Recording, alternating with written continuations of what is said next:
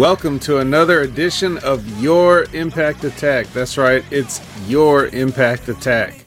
And uh, man, um, we are just so glad that you are gracious enough to let us host Your Impact Attack for you, even though, to be honest, it's getting more and more difficult for us. But who are we? I am Jamie Williams. Some people call me the vet.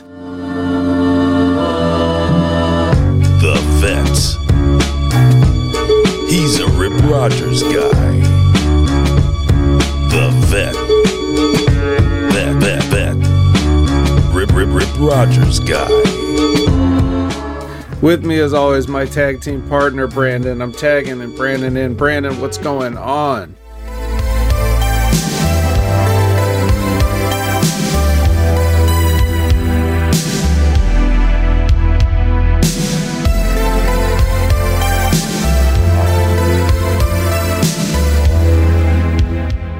Not much, man. How are you doing?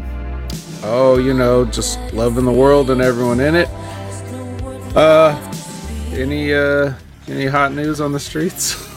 uh, man, not not a whole lot going on in wrestling. I mean, kind of slow on the news and not much going on at the moment.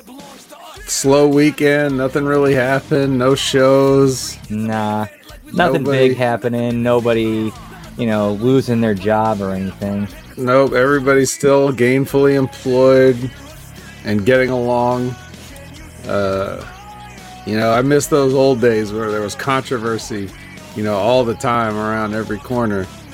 Uh, but we don't have that anymore. Everybody in wrestling is friends, and um, everything is just very uh, stale and uh, safe and no backstage shenanigans. Everybody getting along. It's all kumbaya, holding hands, hugging. Everybody's mm-hmm. just doing swell, getting along. Yeah.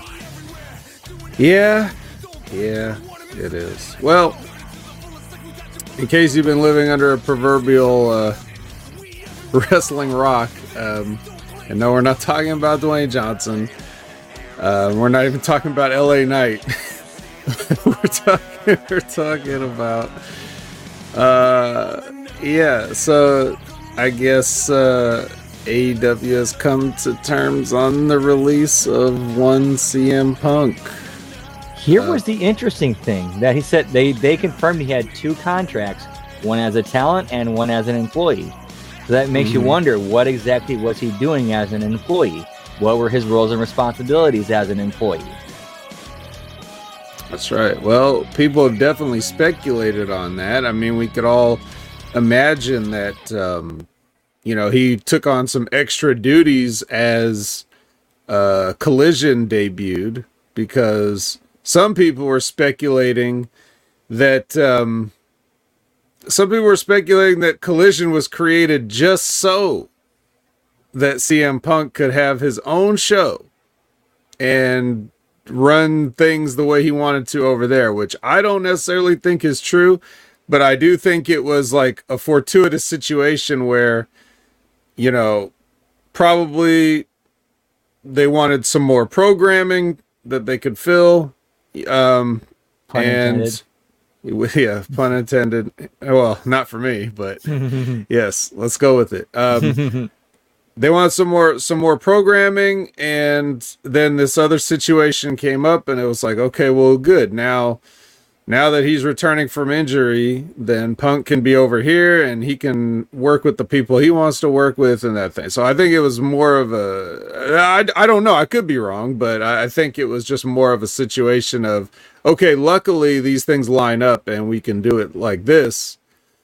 And now i look at the um I look at the news, you know, and I see an article something about Brian Danielson uh having more it's like having more uh talking about duties uh on collision, you know, and it's like, well, I wonder why brian Danielson would come in and have more duties on collision and creative uh opportunities on collision all of a sudden. I wonder is that coincidental or not? So if that answers your question about what you know the employee contract may have uh, entailed. You could just be saying they're sliding all that stuff over to Danielson, and whatever Danielson does is probably a lot similar to what Punk was doing.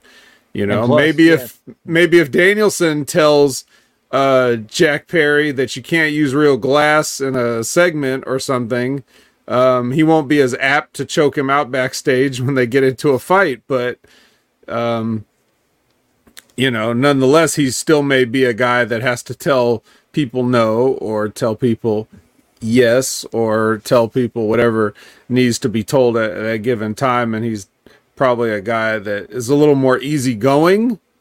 Um, but, uh, you know, in my experience, Punk has been easygoing if he's the kind of guy that, or if you're the kind of guy that uh, sees eye to eye with him. He's very he's very easygoing and very friendly with you and very loyal to you. Uh, and then as soon as you cross him, then you're persona non grata. So that that's that plays to what people have been doing lately, where they go back and scrub through a bunch of footage of him on commentary saying things like, you know, if you got a problem with Jungle Boy, then the problem is with you. uh, yeah, well, maybe that was true at one point. but uh so so it's, it's it's all very um it's all very sort of I, I guess it's I guess it's interesting. Some people just don't care. Some people are surprised that things like this happen.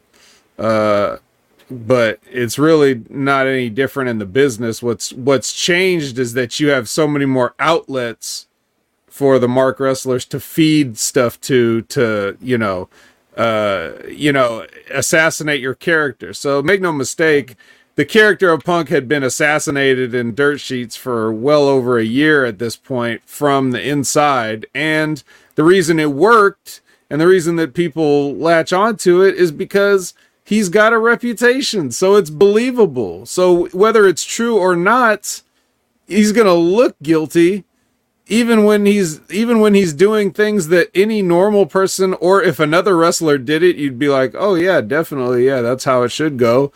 Um but when he does it it's like oh fuck him he's always been a problem you know so it, it is kind of funny. But well, i mean what do you think about the whole thing? You you we haven't really heard from you everybody else in the world has talked about it but you get a spot on monday nights to talk about things so so what do you what do you think what do you what's going through your mind as you're hearing all these things play out Man, I did happen to catch a little bit of the Monday locker room stream. I did catch the part. I forgot who it was.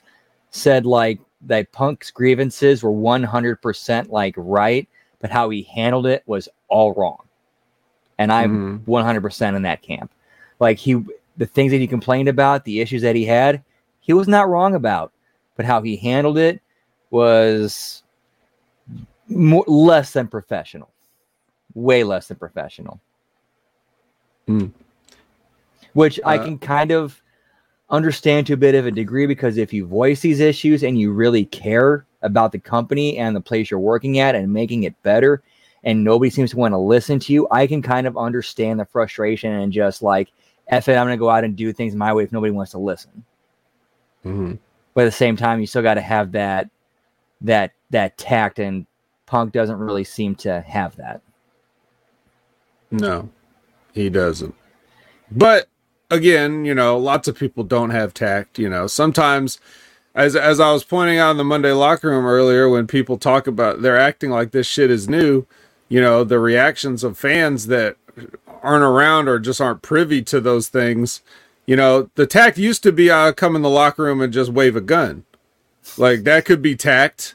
Uh, it, it's, it's the, the, some people would say that Jack Perry got off light getting choked in front of everybody and getting indefinitely suspended you know like compared to what could have happened um they used to, you know guys used to just they used to just hook you in the ring and then cripple you and that would be the end of it oops you know like that th- those are things that actually you see if you want to talk about old old school the way shit really went down it's like okay well i'll see you out there kid. And like it, it wouldn't have even done it backstage. They would have got in the ring did one thing you know but th- this is a mm-hmm. different time so you can't do it like that. You remember when daniel Puder got a bit of a hothead because he got one over on angle? And then during the Royal Rumble, he was in the ring. It was just him, Eddie Guerrero, Chris Benoit, and Bob Holly, and they just had their fun with him.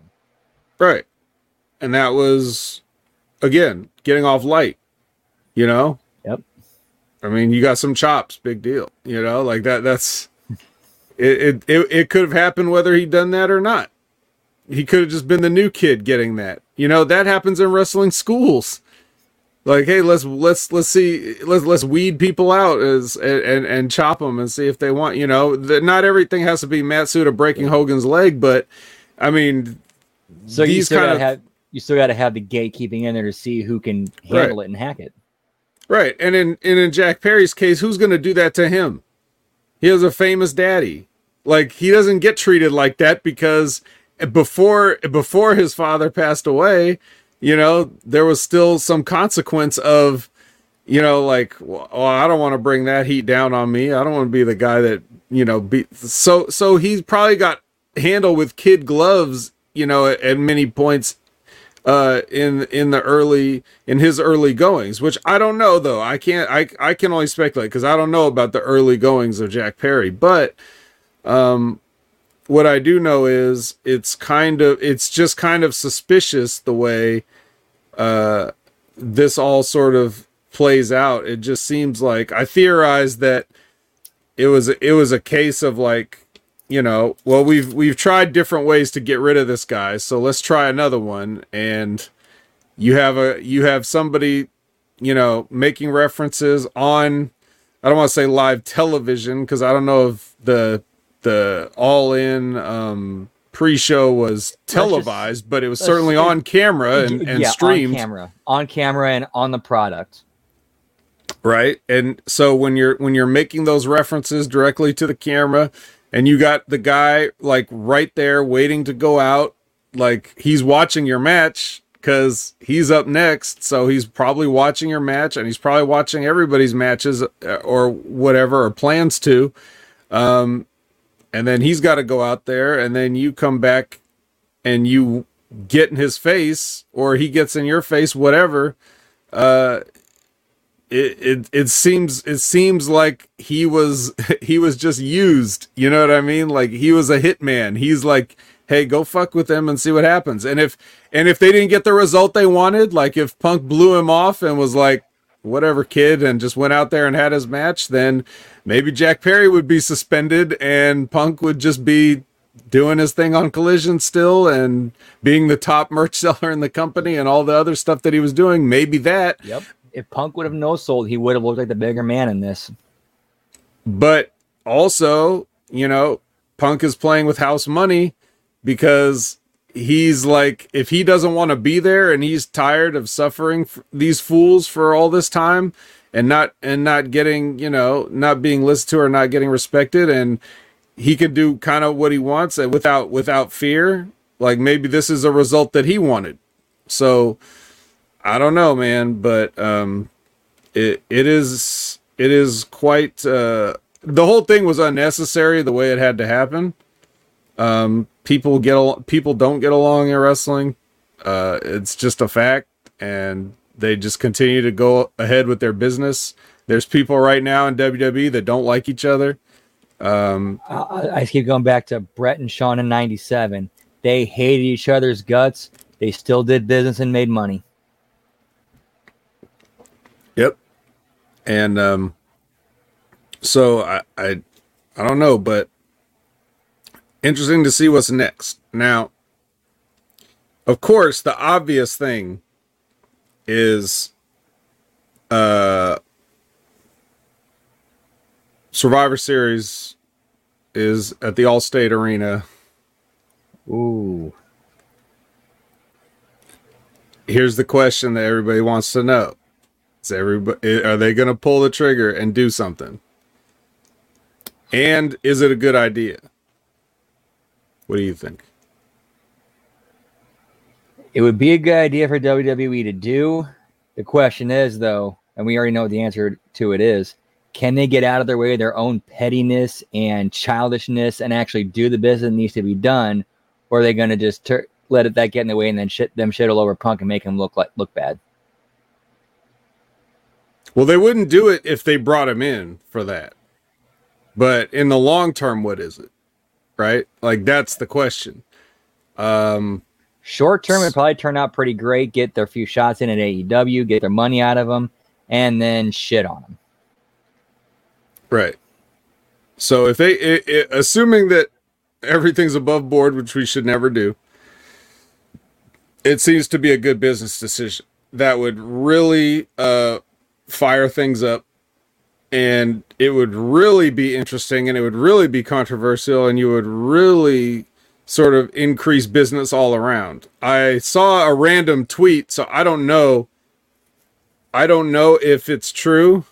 So, because it's just a random tweet, but it wasn't like one of the tweets that people would actually see. I was just scrolling through uh, some hashtags or whatever. So I just saw a random person's tweet in response to a random thing. So this isn't going to get picked up by the sheets, but this random person just said uh, Survivor Series tickets just went up in price after this. like hmm. tickets for Survivor Series just went up in price. So that that doesn't necessarily mean anything in terms of like what will happen, but it is just them recognizing like oh, we can we can at least make people think that something's happening and we can, you know. So, I don't know if it's true. Just saying it's a random tweet, but it's something to think about. Yeah, at the very Yeah, least, Brad has a question too. Hold on. Um, he says Fox is willing to pay for Punk. Do you think they will force WWE? Interesting question. What do you think? you know, with the deals coming up, that might that could be a bargaining chip. He definitely could be one. All right. Well, we've got the connection. He's worked for WWE and UFC. Uh, he's worked for Fox. So, you know, the the whole thing he did with uh with uh whatever that show was, um I forget what it was called, like backstage or some shit. Like on on it was on FS1 which nobody watched and he only was on part of the time. So it wasn't like a, a you know, a great a great deal, but uh you know, it, it did have him interacting with current WWE people like Booker T, you know, Renee at the time. Um, I forget who else was there. Uh, but, but I'm yeah, so sure Saraya was there. yeah, probably. Um, so, so there you go. But I, I, I think the best thing to do for everyone involved would be similar to what Edge did. You know, come back at that schedule because he's not coming back for a full schedule. No, absolutely not. Already doing a weekly schedule, you know, was probably about as much as he wanted to do. So I don't think that he's going to be working that WWE road schedule. Um, we're we're not going to do that again. But if he can work out like you know a special appearance deal like Brock or something like that, I think that's definitely worth everybody's time because then you can only have Punk for what you want him for. Like if you want to program him with somebody for, you know, like a month or so and then just let him, you know, go back to whatever comic books or whatever he wants to do, then you could do that and then bring him in the next time you need him or bring him in for big events, you know, that you want to, you know, when you're trying to draw a house, like anytime you're looking to uh, maybe you just don't like that Wembley has the highest paid attendance and you want to have your own highest paid attendance. And maybe you can put something together that will, a, a nice card that will help fill a stadium or something. Of course, they could probably do it and he could probably help them do that. Uh, if you if you can concoct a dream match or two that people would still like to see, so I think it's definitely valuable. But everything is, of course, the key to what you said, which is can they get out of their own way and do it and just do business with them in the short term. Uh, I don't know. We've seen. I mean, look. Again, we said we saw this character assassination going on, right? And in the midst of the character assassination, he does things like he shows up at Impact and plays Uno because he wants to support, you know, uh, Trinity making her debut or something like that. Or he goes to hang out in the parking lot uh, of Monday Night Raw and say hi to some people, you know, and, you know, the, the these don't sound like the type of things that just some bitter guy that's there just for the money is doing. He seems like there's still certain things he cares about, you know, and and Right, does want to be supportive of you know people still. Especially when you Uh, hear about like the report of when he went back to the WWE, where he actually wanted to have a conversation with Vince, and him and Triple H had kind of like a semi cordial, like just little chat with like let me let me check with him and see if it's okay. Uh, apparently, Right. he buried the hatchet with the Miz. Hmm. Yeah. Does he sound like the kind of does this sound like the kind of person that people always claim he is? Well, the the question the the the truth is both are true. You know, like just even my own interactions with the guy, they could be very night and day depending on, you know, one day he's he's acting like it's a it's a you know, it's a minor annoyance to introduce himself or shake his hand or shake your hand and the next time he's high-fiving you. It just like it depends how he's he's feeling at that time or whatever, but um you know, he he has the potential to be a good guy and he has the potential to be a, a dick. But so do we all, really. Depends on when you catch us, you know. So I don't know. The business can be done. Um, if everybody could get out of their own way, something cool could happen. I know that above and beyond the WWE wanting to do anything to him, I'm sure they would really love to make AEW look bad and give him the platform to do it. Like I know they would enjoy him running them down on their television way more than they would enjoy doing anything to him. So I think they, you know, there there's at least the glimmer of a possibility that they might do that. So Absolutely, for sure. Maybe even something with uh, him and Cody involving AEW. sure, they could form a tag team. These are we're we're we're, we're the uh we could call it the Exodus or whatever. I don't know. Um. So, yeah, yeah, like you know, if I'm in charge, I'm doing it. I don't care. I, I'm I'm doing it. Um. Not only that, but like, just as a just as a wrestling fan, not as not as necessarily even a fan of the guy, you know, like it's not even necessarily as a punk fan, um, but just as a wrestling fan, it's like, come on, that can't be the end of his career. Yeah. Fired off screen for beating up some fucking punk kid, some actor's kid. Like that can't be the end of a of a Hall of Fame career, man. He's got to go out on a higher note than that. Somebody actually made the observation that Roman Reigns has been champion longer than Punk was in AEW. Yes. Yes, he has. So, well, we uh we shall see. We have nothing to do but wait and see. That's all we can do. Hopefully we don't have to wait long, but he's not the kind of guy that necessarily uh goes, you know, to Twitter or those kind of places to like just vent stuff. He doesn't just vomit stuff up on social media. So if he's gonna make a big address, let's see if He has done those Instagram posts that they were kind of shoot, shoot, bang, bang a little bit. no, no, no. I'm saying like when something major, like he has Yes. something major to say, he'll take a. I'm not saying he doesn't take shots, but even if you look at his social media, it's it's uh, it's quiet a lot of the time. So um, if he's gonna do something like this, it's not gonna be in a series of tweets, probably. So Yeah, absolutely. Um, so he's probably gonna we're we're gonna look and see what he says on some kind of platform, whether it's an interview for some sports show or magazine or whoever, or whether he waits to make to do a wrestling promo, a pipe bomb, whatever it is. Um, I mean, we'll we'll see what he says, but uh, but yeah, unfortunately, we're just left to speculate, and you know, history tells us that Punk doesn't mind us doing that, just waiting and waiting and waiting and waiting and speculating.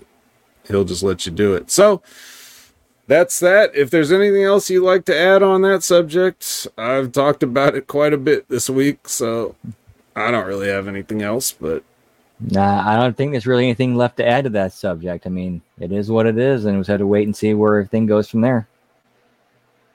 Yep. And um, there's really not a lot of other news, unless it's like again tangentially related to the situation. Um, it's certainly the biggest news that AEW's got going on. Um, so uh, they had all out, you know, following this, but the crowd didn't hijack the show nearly as much as everybody probably assumed that they would. Um, it, it just they went on to put on a good show. Everybody busted their ass. Danielson came back early with his broken arm to work a match with Ricky Starks and um, you know I mean? Orange Cassidy and Jon Moxley in the main event. Just really uh, brutal match and um, you know and a bunch of other stuff in between. So it was a relatively good show. It's too long as always but you know what can you do? Uh, so that's uh, but that other than that that's really that's really all there is so Ever been to an IWA Mid South show? no, shockingly, I have not. Oh, dude, those run long as fuck. Yeah. I think I wrestled Nobody- on maybe two, three pre-shows. Nobody uh nobody goes home early. No, Not in, not in the crowd or in the matches. Yeah. Uh let's see. Um Medium 5 says, speaking of all out scrum, stupid Statlander said during her part in the scrum, we tried and did put on our best effort despite fearing for what can happen. Are you fucking kidding me? Yes. the only thing, I, the only thing I can think of that would make sense for what Tony Khan is saying about the whole fear for his life thing is if there was some something that happened behind closed doors or Punk actually tried to attack him. Yeah, there was a report that he that he lunged at him, but that could, that doesn't necessarily mean I don't think I don't think Punk was ever going to put hands on Tony. He was probably just going to get in his face and yell at him some more, but yeah. That's probably Punk's a li- I mean, for all for him, as much of a hothead as he is, he's smarter than that. smarter than that. Uh but yeah, no. I mean, maybe maybe Statlander's referring to the Chicago crowd like they thought they thought they were just gonna i'm su- i mean i'm sure that's what she's referring to. Maybe she's referring to the fact that that they thought everybody would just file into the building take their seats and then um and then as soon as the show started they would just riot turn the place upside down? Like is that what they thought? Uh i don't know but so i think um yeah that that was that wasn't going to happen. But I did hear that, that already there are reports of people saying that they're confiscating signs and telling people if they had a CM Punk shirt that they had to like take it off or else they had to be asked to leave or shit like that, which is like, you know, that's a very WWE move, and um, that's who- the kind of but- shit I don't like. But who knows if that's actual fans reporting that or if that's Meltzer's buddies putting that out there. Well, I just saw fans. I don't know what Meltzer Okay. said. I'm talking about. I mean, I didn't. I don't. Usually, when people post videos of stuff like their own fan stuff, I don't even bother Oh, okay. There's okay. There's actually like fans posting that. Okay, never mind. There was like some videos I saw that they were like, I didn't. Again, I don't watch these videos, so I just see a thumbnail of a video and it looks like it's from a fan's perspective in the crowd. So I just know, yeah, they wouldn't have posted this unless what they said happened happened. So it was probably like some security. They they got on camera the security telling people that they had to, you know, take their shirt off or whatever it is. Like so, yeah. So it, I guess it did happen. Um, but yeah so like that that you know eh. anyway so well uh, anyway let, let's just let's move on from that let's talk about oh wait maybe we shouldn't move on from that because i just realized what we have to talk about all right so now um speaking of pay-per-views now brandon you have been uh rebuilding up an entire angle to lead to a pay-per-view so for everybody that hasn't been watching, if you haven't been watching, then damn it, what are you doing with your life? You should be watching the Impact Attack every week. But uh, we've been holding back for various and sundry reasons. We've been holding back some punching up impacts, and then we are, you know, we decided that uh, it would be best to sort of lay it all out in a three week fashion leading up to emergence to see what could have been in terms of the way you could build to a a show and then pay off the show for everything that you built. So, Brandon, if you would uh, take it away with your presentation of another universe's po- a multiverse, if you will, uh, what could have happened uh, at Emergence last week? Yes, so we're going to go all the way back to the 8 10 2023 edition of Impact Wrestling. Back when CM Punk had a job. Back when CM Punk was still with AEW. It was a whole different world back then. Yeah, man, it's crazy. All right, so we open it up with the recap and ketchup package. Ketchup packets. then we have our intro and Pyro and Ballyhoo go to the announce table where they go over the cards for tonight, including the main event six way. It was originally a six man tag, but it is now a six way to Mm. determine the number one contender for the world title at Emergence because we are scrapping the eight man tag and is going to end up being splintered into several different matches. All right.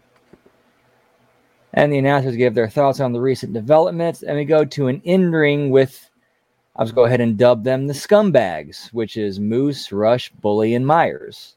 Mm-hmm. And they outline their plans to make sure one of their guys becomes number one contender. And they'll make sure that only the people who get title shots are each other. And during the promo, the lights flicker. And then Time Machine and Josh Alexander come out to give their rebuttal. And it ends in a pull apart with both gr- groups getting separated. And then we go to match number one ABC versus Swan and Callahan in a tag team tournament match. ABC music and entrance, Swan and Callahan music and entrance, and we get a condensed version of the match on the show with Good Hands interfering to give Swan and Callahan the win. Before we go to our first commercial break. And then we come back to backstage of D'Amore, the Scumbags, and Time Machine and Alexander.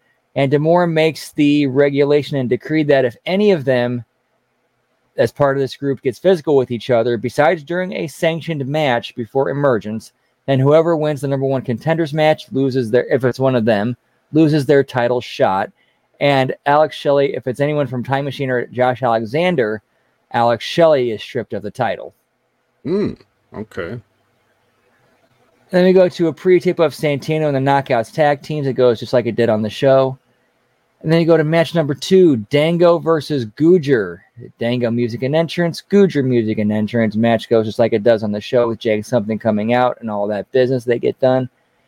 And then our second commercial break. And we come back with the design vignette. That's the same one on the show. And then a backstage with Gia and Johnny Swinger. It goes just like it does with Kenny King and Sheldon Jean interrupting, except we don't have that awful Alex Smelly line. Yes, please get rid of that. Oh, by go- the way, hold on. Before you continue, let me just say one thing. Uh, I want to address Media M5 in the chat. Uh, once again, I'm not resting my eyes. I'm closing my eyes to visualize the show. I've mentioned this before. I know you're not always here. Anybody that's joining us, I am not sleeping. I am not bored. I'm wide fucking awake and I'm listening because when I'm just looking at comments or staring at Brandon's lovely face, I tend to, my mind tends to just go off. So I try to focus and concentrate. So I close my eyes and listen so I can visualize the show as he's describing it. I am not asleep. Thank you very much. Continue, please, Brandon. All right. And then we go to match number three Alicia Edwards versus Jody Threat. It goes just like it does on the show. Yeesh. And, th- and then when Kazarian comes out for the kendo stick shot, instead of the backswing that he hits her with, he goes to swing at Eddie full force with an overhead swing. He ducks and he cracks Alicia right across the head with it. So and she then laughs basi- at her, and and and then uh, everyone points and laughs together, right? and now let me cut to a commercial break. Okay. And then we, replay what happened with, along with Eddie helping Alicia up, keep her balance, and help her to the back, along with some trainers. And then cut to the pre-tape with Deanna Purrazzo. That's the same one that we saw on the show. And then we have match number four, Mike Bailey versus Kushida, which is a condensed version of what we saw on the show. And then we go backstage with Kazarian in his locker room. And he's on the phone with Tracy talking to her about what happened, says that it was an accident before Eddie Edwards barges into the locker room and attacks Kaz, and then we have of- officials pulling them apart. Before we go to our fourth commercial break. I have a with- question about that. I have a question about that. So with the um with the whole like so I know you changed the layout of it so that it's not like she gets caught in the backswing or whatever, right? Like that's yeah, it's a so- for yeah, it's actual like like he nails her like right across the head full force.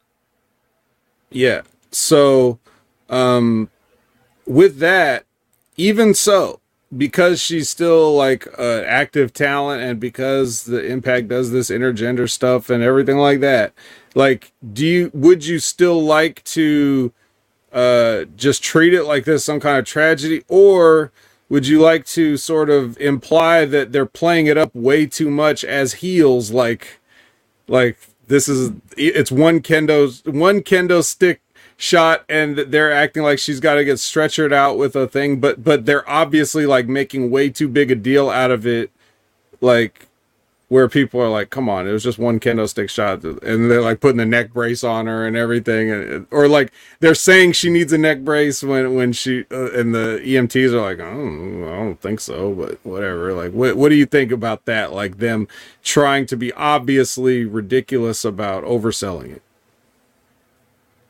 It's not a bad idea. Um, the way I was going to play it up was like they're looking at her to see if for potential concussion. okay all right I just just throwing it out there all right please continue So yeah, then they have then he attacks Kaz. Officials pull him apart before we go to our fourth commercial break, and then we come back with a replay of Edwards attacking Kazarian. And then we come to our pre-tape, which is the first part of the Crazy Steve interview. We leave that completely alone. Then we go to match number five, which is a new match. It's gonna be Lince Dorado versus Laredo Kid, with Lince Dorado over Clean. And then we come back to a video of Subculture defending their tag titles, and then their vignette. Same stuff we saw on the show. And then we go backstage to the Scumbags locker room, talk about how they're going to take apart the other three in the six way. Bully, Moose, and Leo leave to go to the bathroom and leave Myers alone in the locker room. Before the lights flicker and we go to the our fifth and final commercial break, come back to the Scumbags locker room and Myers is out cold when Moose, Bully, and Leo return. Scumbags determine it must have been Alexander or Time Machine, which would mean Shelley gets stripped of the title. And we go to a pre-tape of Hendry and Yuya, which is the same one that we saw on the show, along with the New Japan hype video. Go to the announce desk where they run down the card for next week, and then they talk about there's a commotion in Gorilla.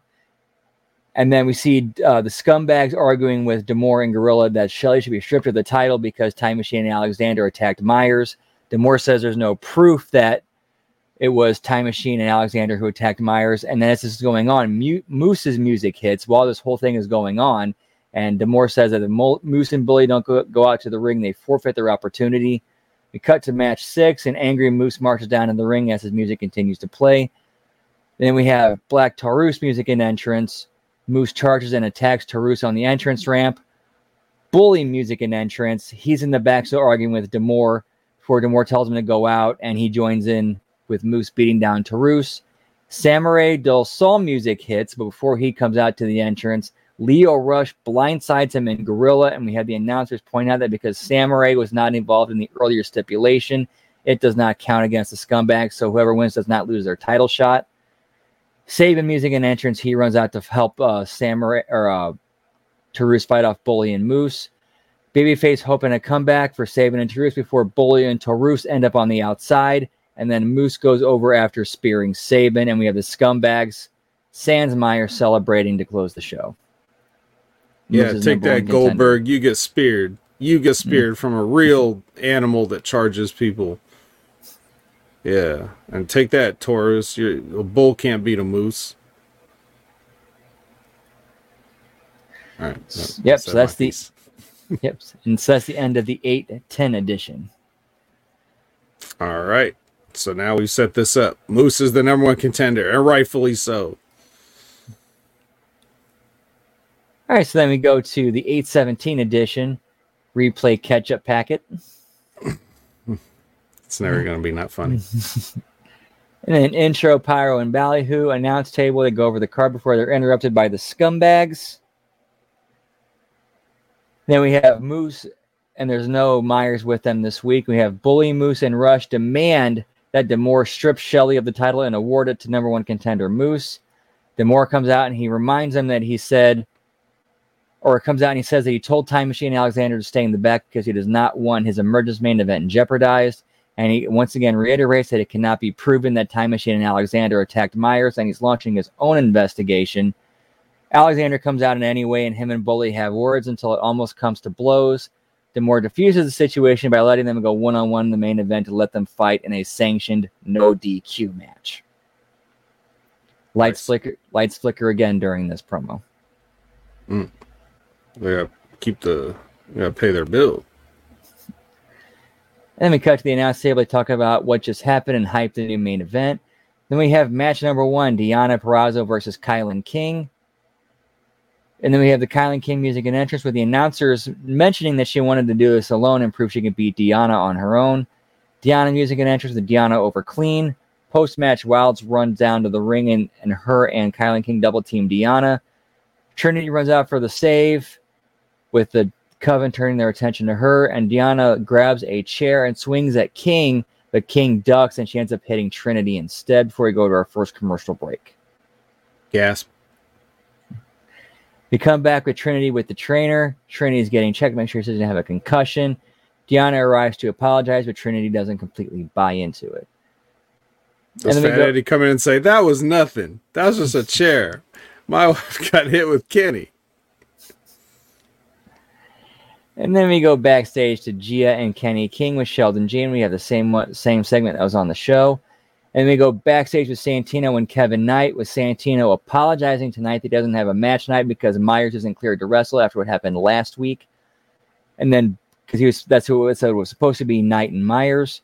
So we have Bully, Moose, and Rush enter the scene and want to know what he's going what he's going to do about the title situation and if he will strip Shelley of the belt, basically the whole go ask your father, go ask your mother thing. Because if D'Amore's not going to do it, we'll see if Santino will. And Kevin Knight ends up standing up to the scumbags. Moose challenges him, and Santino decides, well, if Moose wants a match so bad, he can fill in for Myers, and that fixes his whole thing with needing a match for tonight. So we cover that plot hole of just making matches or needing fill in a match.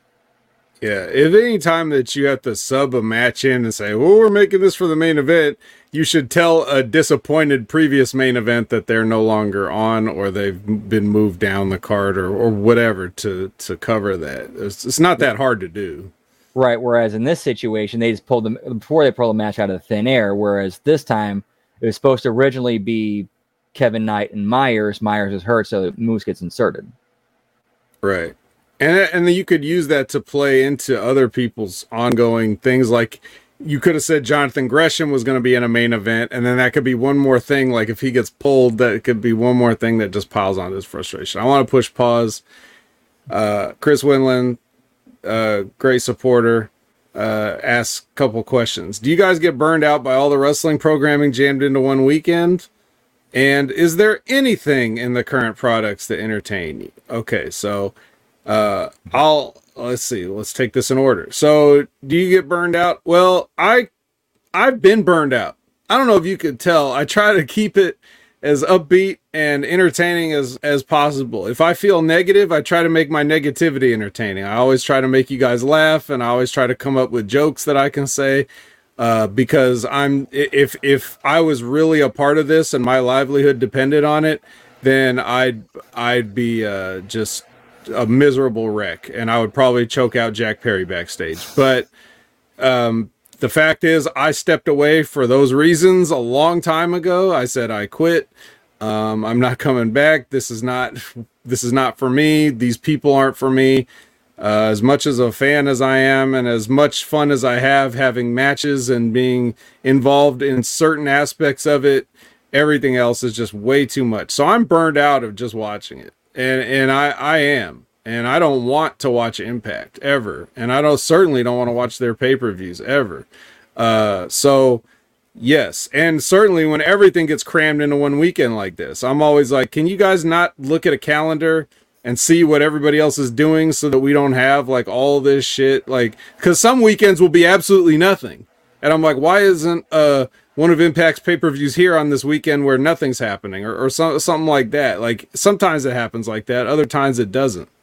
So yeah, like we can understand the big weekends like Survivor, not Survivor Series, SummerSlam, WrestleMania, because those are the big, big shows, and everybody's trying to piggyback off of that. So it makes sense. Plus, twice a year ain't gonna kill you. If it's like every month, every other month, it can get exhausting. Right, and but I don't even like. I, I hate the you know, I, I hate the piggybacking thing too, even though I understand it to some degree, but I hate it too because it's like, dude, if somebody's going to make a choice, what do you think they're going to choose? Like maybe in terms of tickets and whatever, you couldn't get tickets to SummerSlam, so you have to settle for GCW or whatever the fuck. But at the same time, like if you can only watch one thing, what are you gonna what are you gonna watch? So uh, it, it I don't know how much it might end up being a wash. Like trying to do that, but who knows? Everybody else has been doing it and they're going to keep doing it. So, yeah, what do I know? But, um, but yeah, it is a little, it is a little much, but Brandon does, he can avoid burnout because he simply just does not watch it. So he, he won't get burned out because he does not care. Uh, he's not going to watch it. Just um, impact. Yeah, just impact, you know. So so that that's how he gets through that, I think. Uh now, the other question is there anything in the current products that entertain you? Um, no. For me, no. I'm answering that no. But what it is is like I always say about the a la carte thing. I'm entertained by individuals and moments. Nobody has a good television show. Nobody has consistent booking. Nobody has consistent stories. Nobody has consistent character development. WWE has a whole roster full of talented people that they have no idea who they're supposed to be. Like, I'm not talking about the people. I'm sure the talent knows who they're supposed to be, and I'm sure the talent has ideas for what they should be doing. But the WWE doesn't even know if certain people are faces or heels, and they're not having them act accordingly. They're not having them act consistently. And there's way too much bullshit on there for you to be truly entertained. Same goes for everybody else because most of them are just trying to be WWE, you know, light as the internet likes to call other companies. They've called TNA that since its inception, and you know it continues to be that way. Impact is doing things every cliche that they're doing. They got it from WWE at some point. Now um, AEW is trying to throw way too much shit at the wall and yeah just, so i just look at individual talents that i'm entertained by and that i will stop what i'm doing to watch. Moose is one of those. Here i watch moose. I want to pay attention to moose and he doesn't let me down but impact lets me down with the booking of moose which is why brandon's in the middle of trying to explain what they could do to make the show more entertaining overall. That's what this whole segment is supposed to be. Then you go to other companies that have great talents that uh, you know, whether it's uh, Jay White over in AEW or even like I enjoy guys like Darby Allin. I like watching Darby Allin's matches because he knows how to work, despite being a glorified skateboarding stuntman. But he actually knows how to work, which separates him from every other small guy that's jumping off of stuff. And when he does it, it makes sense. Um, I enjoy guys like Walter on WWE. I like to watch Walter's matches. I like to watch Becky Lynch. I like to watch certain talents like that. Who else is good? Um, trying to think. I like Athena in Ring of Honor. Athena's doing amazing things in Ring of Honor, but nobody's watching it. So nobody's seeing how good she is or right now. Um, so you know i i take it piece by piece. I enjoy watching la knight. I'm glad that he's finally getting some recognition and stuff even though you know everybody that's been all of his detractors i've been saying those same things for years. I never said it in a bad way. I just acknowledged that it exists but i don't blame him for it. I mean it, it's fine but I, I like watching him too. So so it's people. Like i'm watching them. That's what's entertaining. I, i'm entertained by the individuals and what they can create. I'm not entertained by the overall product, the flow of the shows. I'm not entertained by the booking a lot of the time. Um, a lot of it's just pointless because I know it's not going anywhere.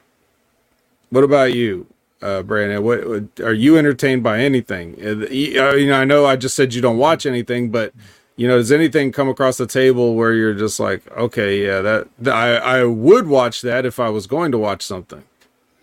Moose and Joe Hendry. Moose and Joe Hendry. That's it. There you go. So, um, and then the other question is, uh, why tag team rules only apply to some shows while not in others lately? Are tag ropes and ref counts important? And any thoughts on such rules dissolving in evolution? Uh, okay. I think that's more kind of a like prom- a promotion to promotion type deal. Like some might have their own different set of tag rules to kind of differentiate themselves from the other promotions, which that's not a bad thing. no, but that's that's not a bad thing in and of itself. Continue. But the thing is, that they got to remain consistent with it, which I don't think anybody does. No, they don't. It's basically what it comes down to is do you know how to work a tag match or not? You're going to have tag matches on your show. The question is, do you know how to be a tag team? And very few people uh, know how to be a tag team.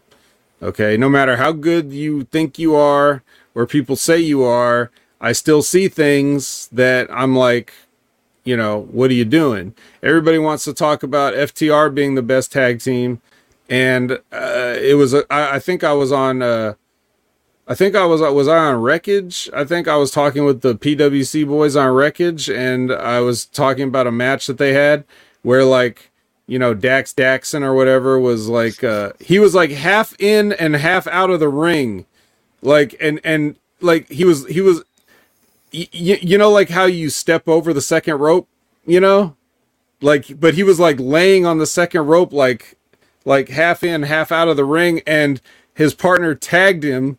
And it's like, dude, you can't just be half in the ring while you're getting tagged and selling, you know? Like, what do you, like, that's not the best tag team in the world. You wouldn't even think of doing some stupid shit like that. I, You know? I remember, I remember those rules like made Eddie Guerrero get creative to do his light for his light cheat and steel gimmick.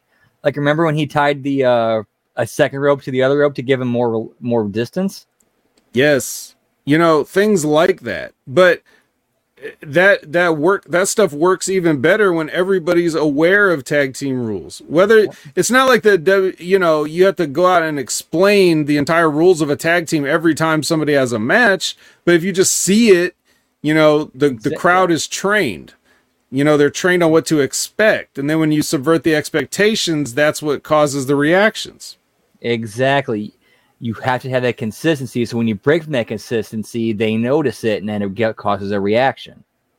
Right. But tag team wrestling is not good. There are no good tag teams anymore. There there's no art to tag team wrestling anymore. It's mostly just guys coming in and doing moves and burying the ref. That's usually what tag team matches are these days. Having two guys on one side of a ring versus two guys on the other side of the ring is about as much of tag team wrestling as you get, and everything else is kind of thrown by the wayside and they just do whatever they feel like doing. So you know the art form is dead. It's dying. It's not going to be upheld pretty soon. No one will remember how anything works and it's not as enjoyable. And part of that is because you know it, again going back to the WWE and everybody being a copycat of the WWE or just seeing what they do you know Vince McMahon famously doesn't uh, like tag team wrestling or divisions so rather than He- he put an emphasis Yeah. He sees tag teams like, okay, which of these two is, is, is going to be the next Bret or Shawn? Right, which is wrong. You should always just say this is a different part of the show. This is the this is this portion of the show. You know, you have something for everybody. And tag team matches can be very entertaining in their own way in different ways than singles matches. So, um if you have that separation, but what he did instead was just like, "Oh, we'll just take two singles guys like The Rock and Stone Cold and put them as a tag team." You know, like like Oh, that'll be crazy. Big stars in a tag team. That's the only way people care about tag team wrestling is if you put Kane and the Undertaker together or some some shit like that. Like eh, which uh, that again, that can be a special moment for big matches, but if you just don't have any respect for your tag team division, then it's like why even have it at all? Why have championships? Why devote any time to you know on the show to it? And so you see that and then everybody just everybody coming up they get trained off of that they're not seeing the tag team wrestling that was popular in the 80s you know, like uh, with NWA and, and even when WWF had all those teams like the Bulldogs and the Hart Foundation and the Rougeaus and you know even the Bushwhackers and you know Killer Bees, so many so many tag teams that were like, wow, that, that's a hell of a division. But you know, compare that. What do you have today? Now it's just like guys tagging in and doing singles match spots and then tagging back out and then everybody doing double teams and then getting back out. So it's just uh, you know that's you're you're never gonna see the return of true tag team wrestling. I think. Yeah, the 80s really were the golden era. I mean, there was definitely a resurgence in the late 90s, early 2000s with like Edge and Christian, the Hardys, and the Dudleys. But then after that, it just fell off completely. Yeah. So I, I appreciate uh, the questions. Um, one other question Media says, "What about seeing new lucha wrestlers on events doing the shit that kills tag team wrestling?" So they're not doing anything to kill it. It's already dead. That's they're they're just they may be uh you know arm dragging on the corpse of it, but it's still like it's what I what I said killed it. Vince McMahon killed it. He killed it for everybody. And there were tag teams that tried to make a name for themselves, like the Briscoes and you know everything like that. But ultimately, um, even even as much as I love the Briscoes as characters, you know, their tag team matches were a lot of the same stuff that I've been talking about. They're not as good as they could have been, but um, but that's what you have to. That's what you you just have to accept that. Yeah, it doesn't matter what luchadors come in and do. That has nothing to do with it. People are not and taking the lucha yeah. style of no tagging. They're taking the style of uh, we're just single stars that are going to do what we want in a tag team setting, and that started back, you know, in the '90s. And plus, lucha rules are actually like completely different from normal tag rules. The problem is that they don't, they do not do not do enough to explain that on on cameras that people know what's going on. Yeah, pretty much. So, I don't know. Uh, yeah, so that that's but that's basically it. Tag team wrestling's dead. That's why you're not going to see consistency across all the promotions. The art form is is dying, and even the people that keep it up, you know, like there there was a like you know the best tag team match that's been in a long time was that two out of three falls match on Collision with Jay White and Juice Robinson against FTR, and that was a really good epic match and everything. It went like 57 minutes out of the hour or whatever it was, um, but even within that match, like as I was watching it, I made several notes of things that I was like, God damn, if they just didn't do this, it would be almost perfect. But they kept doing stuff to make it not perfect. So um it's it's tough. If you can't if if you can't get what you call you know perfect tag team wrestling from the quote unquote best tag team in the world as noted by themselves and Jim Cornette and many other many other uh, sources, then I say that's like a bad sign for the the concept as a whole across the business. So. I completely agree with that.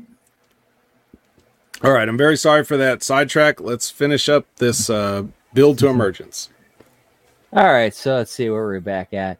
So we are at match number two, Kon with Deaner versus Eric Young, and we have uh, this match we're going to book a little bit differently, where Eric Young is babyface fighting from underneath the entire time. And after he gets the first bump in the match on Kon, Deaner hits Young with a chair for the DQ, and they beat Eric and Kon and Deaner beat Eric Young down post match. Before we go into our second commercial break, and then we come back with the Dango and Bravo vignette, which is the same one we saw on the show. Then we go backstage with Gia and the Rascals with the uh, same thing we have on the show with ABC and Santino. And the match is made of ABC versus Good Hands for next week. Then we go to match number three Moose versus Kevin Knight. A condensed version of what we saw on the show. And once again, the lights flicker as we go to break. And we go backstage where we find Moose unconscious by Rush and Bully Ray. And then we go to match number four Killer Kelly versus Savannah Evans versus Jessica. Same three way we saw, except it goes a little bit longer. Jessica over strong when she pins Evans. Oh. Yeah. And then we have a vignette with Joe Hendry and Yuya, same one we saw on the show. The pre tape Crazy Steve interview, same one we saw on the show before we go to our fourth commercial break. Then come back to match number five Rascals versus Swan and Callahan, with the match going like it does on the show with the Rascals over. And then backstage with Gia and Edwards, it goes just like that does on the show. With our fifth, then we go to our fifth and final commercial break, come back with the New Japan hype video, and the announcers go over the card for next week's show.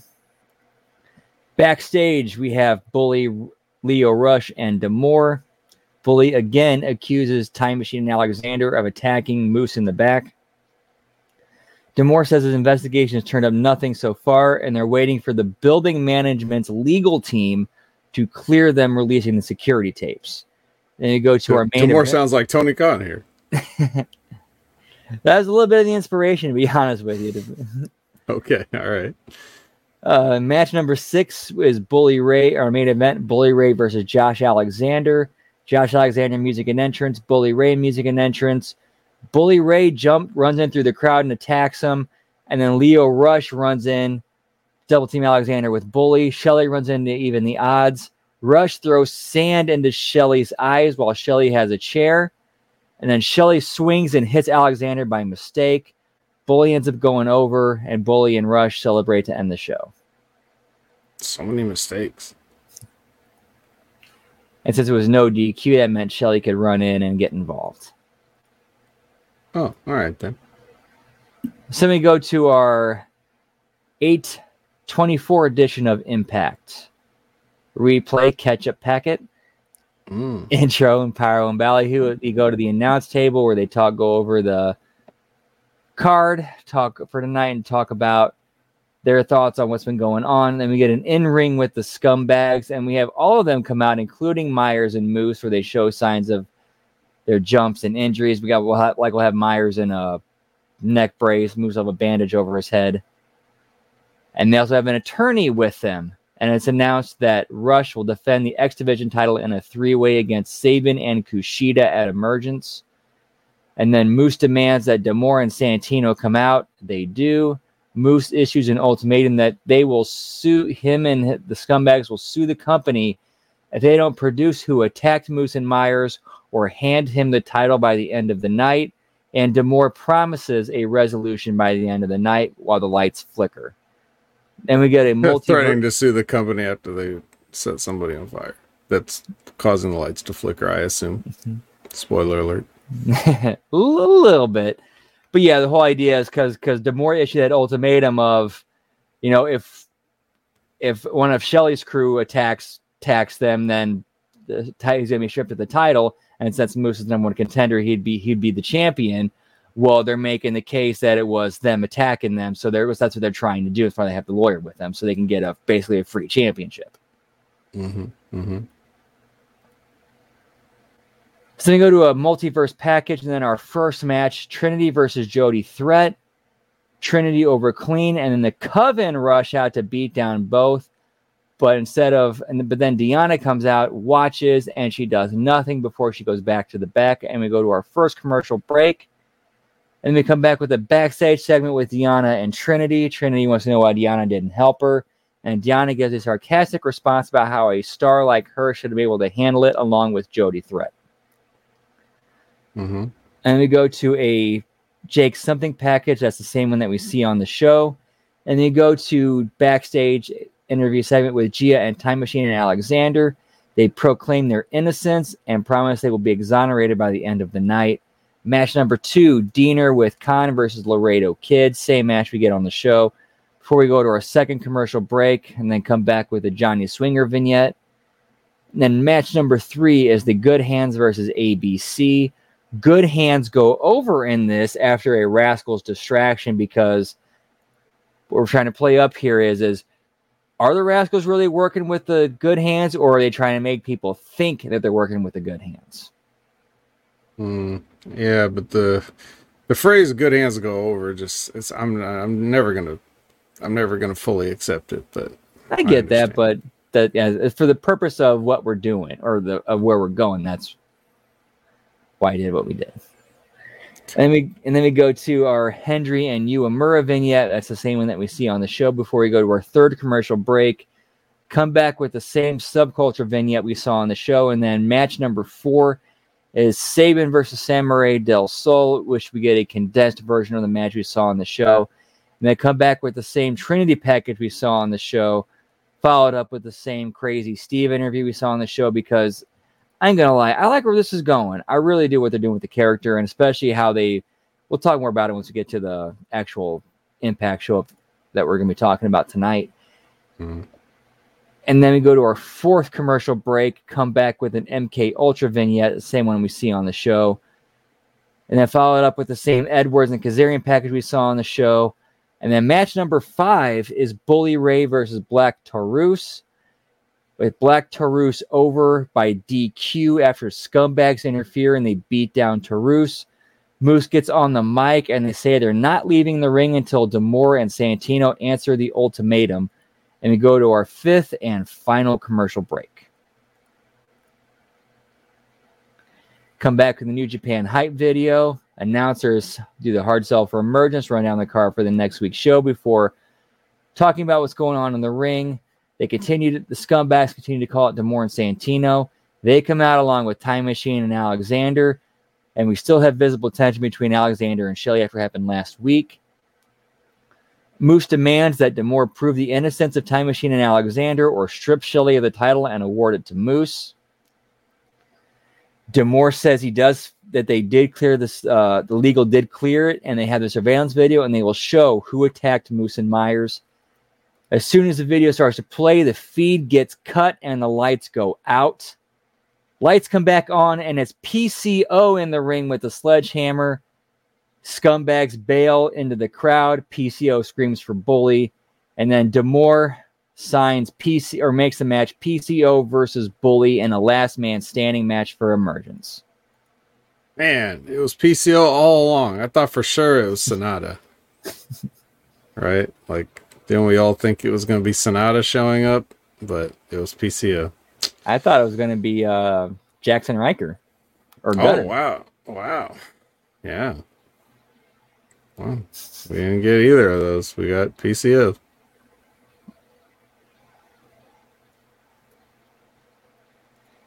So yeah, then uh, we go to emergence, the main the main changes we have the three way X Division title. Uh, Lio Rush goes over. The knockouts title match, we have this. It's the same finish, but then after the match, after Deanna shakes Trinity's hand, she ends up attacking her afterwards and going full heel. Oh. And then for the Bully PCO match, PCO goes over. Actually, no, I'm sorry. Bully goes over after Maclin returns. Oh. because uh, we have we have a pre-tape earlier on in the night where Bully goes to the rest of the scumbags for help, and they basically blow him off there, say we're done because you put us in jeopardy with your bullshit with PCO. So you're we're done. We're your part. You're out. So basically, Bully calls in Maclin for a favor, or he had Maclin as backup just in case because he knew this might happen. So Bully up after Maclin interferes. All right. And then for our main event, Moose versus Shelley. Moose goes over for the world title after scumbag interference, time machine interference, Alexander interference, and Alexander makes a mistake and ends up messing up, sh- hitting Shelley with something. I'm not haven't quite figured. We'll, we'll figure out a mistake up happening where Alexander hits Shelley, Moose hits a spear on Shelley, one, two, three, new champion. But here's the kicker.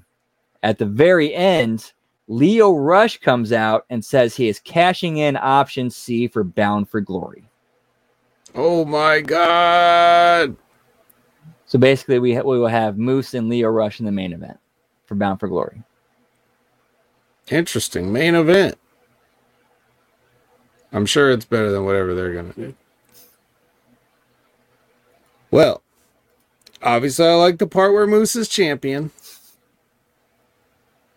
And perhaps along the way, I would have done some things differently. Perhaps I would have done some of the same things. But overall, I think it's a little more interesting at the very least.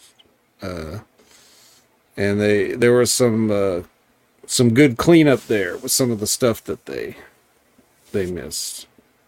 right? And we got rid of like a lot of this the cheesy PCO and after bully stuff, whereas we're kind of leaving breadcrumbs of where he's like doing hit and runs before he finally shows himself, rather than just straight up criminal activity caught on tape.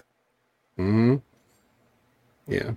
They love their criminal activity caught on tape. Filmed crime. The bingo square. God, I still gotta make my bingos. gotta make my bingo card. I'm just so lazy, you know? I'm so burnt out from all this wrestling. so so I don't want to make a bingo card, but I'll do it. One day I'll do it because it, it's gonna be a very valuable and entertaining part of these shows if I can just you know, post that card like you post these on Substack, and I'll post the card somewhere. There's like um, Liz. way- Liz if- gave me an uh, like there's like a, a website or something, and so I checked it out, and you can make your own thing, and then people can go to it just like a Google Doc, you know. And um, If there was a way we could get this like on screen, like and throughout the show, we just like fill in, like, okay, we hit this mark, we hit that mark. Are we going to score bingo by the end of the night? Yeah, that'd be, that'd be a great piece of content. But I'm just so lazy. So, so much like Impact Booking, I'm lazy, and that's why we don't have a bingo card. So maybe we'll get that done. Or Liz is saying, send me the list and I'll pop it in the bingo make. Yeah, it's the only reason I I haven't done that or wouldn't do that right now is because the uh like I wrote the list in shorthand. So I want to make sure that it's understandable for, you know, anybody that would be looking at it. I'd have to like re recategorize it first. That's probably another reason why I haven't gotten around to it. Cuz if, if if you just put it the way I wrote it, it'd be like, "Well, what?" So, got to clean it up a bit. Mm. Yep. But- so that bring yep. So that brings us to the 831 edition of Impact, which is the latest one that we'll be talking about tonight. Whoop whoop. Yes, finally we'll be talking about it. Don't worry, it won't take long. this is the shortest portion of our show, which is why we have to have other supplementary content because otherwise we do like a 15 minute uh impact attack. And uh well, I'm sure that you guys would appreciate saving time during your week. That's still not very good for the people that uh, are paying good channel attitude money. So, The fact that we're already over an hour into this, just yeah, yeah. we're we're giving But- you your money's worth. So we'll see if we can do it in nine minutes and get out in a neat hour and twenty. Okay, so because I, I mean, really, like let, let's let's go through it. Recap. Okay, as always. Then we get a knockouts battle royal. Okay, what are we supposed to say about that? Do you have anything to say about the knockouts battle royal? Like what actually happened in the body of the match? Not, I mean, no business was done for anybody other than Alicia. Right. So Even if you say cared. If you yeah if you cared about a blow by blow of what happens in a battle royal like i'm sure there's somebody online that's written that down for you to read. Um but even that's kind of hard to find because it's impact. So it's like you know you don't want to hear it from us i imagine. Uh, let us know if you do. Um i'm not gonna do it but let us know if you want it. Uh but yeah so lish wins as going under the radar that whole thing where she like everyone forgot that she was in the match and wasn't eliminated. And then she comes out and does the Ric Flair to KiLynn King and Jody threats Sid and Hulk Hogan and dumps them both over while they're fighting. So, um, so there you go. Uh, Alicia Edwards is the number one contender for the Knockouts Championship. What do you think of that booking? It's different. I'll give them that. It's a fresh challenger, but other than that, like from a character and where they're at on the card perspective, I do not see this being anything other than Trinity going over clean. So you already know the result going in. So how can you get invested into it? Good question. How can you? Um, all right. So then we're backstage, and uh, Josh Alexander is coming up to the Motor City Machine Guns, who were trying to do a promo, um, and he interrupts them so he can apologize. And uh, he's going back. We're we're back to Josh Alexander and talking about keeping emotions in check. Like talk At about being uh, consi- at least they're being consistent with his character. Well, it's not that consistent because he always denied that he needed to keep his emotions in check. It was really Scott D'Amore that was telling him he needed to keep his emotions in check. Apparently now he's his character has grown to the fact where he realizes he needs to keep his emotions in check. But I'm just tired of hearing the phrase emotions in check. Maybe you could say something different. Like you said, I let my temper get the best of me. I shouldn't have done what I done because I wasn't thinking clearly. But when you say emotions in check, what you're really doing is you're just being lazy, like I am with the bingo card. Okay, and it's corny, and no one talks like this, and this is a wrestling promo. Um, and speaking of that, after he goes away, uh, and the machine guns try to get their promo back on track sarcastically, like as we were saying or whatever they said, and then Rascals came in and interrupted them and taunted them and you know made faces at them and then walked back out. So there you go. Uh, the only thing I took away from this thing is like, is Alex did Alex Shelley just come back from a dress rehearsal of Reservoir Dogs? Yes, he did. He's Mr. Brown. There was a Mr. Brown. Remember, Steve Buscemi didn't want to be Mr. Brown because it's too close to Mr. Shit. Or, or no, wasn't it somebody No, else? Uh, Mr. said- Brown was Tarantino. Tarantino, right? Okay. Um, he was Mr. Pink. Buscemi was Mr. Pink, right? Yep. All right. Uh, Why can't it be Mr. Black? everybody wants to be Mr. Black. yeah. uh, so, yeah, all right. So Fat Eddie celebrates with Thin Lishy. Um, that's uh, That popped me harder way than I harder than I should have. uh, which, which that would be a good transition to a Blue Chew sponsorship if we had one. But uh, uh all right. So uh, next is uh, Crazy Steve, who's crazier than ever. Um, totally crazy, even though he assured us that he wasn't. Uh, versus Mike Bailey. Um, Tom is pretending to be shaken up by the mere presence of Crazy Steve. Um, and the match never really goes anywhere because he just starts stabbing Mike Bailey with a fork, and then uh, Black Taurus tries to be the voice of reason. You know, the the Minotaur's coming down and pleading with him to be reasonable, and then he gets attacked with a fork, and then uh, security comes out, and I think one of them got attacked with a fork, and then they all just like sell him. You know, like oh, like they're backing off in the corner the the job guy with a fork is backing off all the security the guards more guards. Um now you were saying that you were into this where where this was going based on the interviews and things. So i'm interested to hear what you thought of this particular uh development. I mean, there's obviously some punching up that could be done and to make it a little bit better, but I thought overall this was well done, trying to ha- kind of help get this new character, like establish a new character, show like, holy shit, this guy's really going off the deep end and he just wants to hurt people and doesn't really give a shit. and he's still calling himself crazy steve? Like what if he was just steve but everything else is the same? I don't know.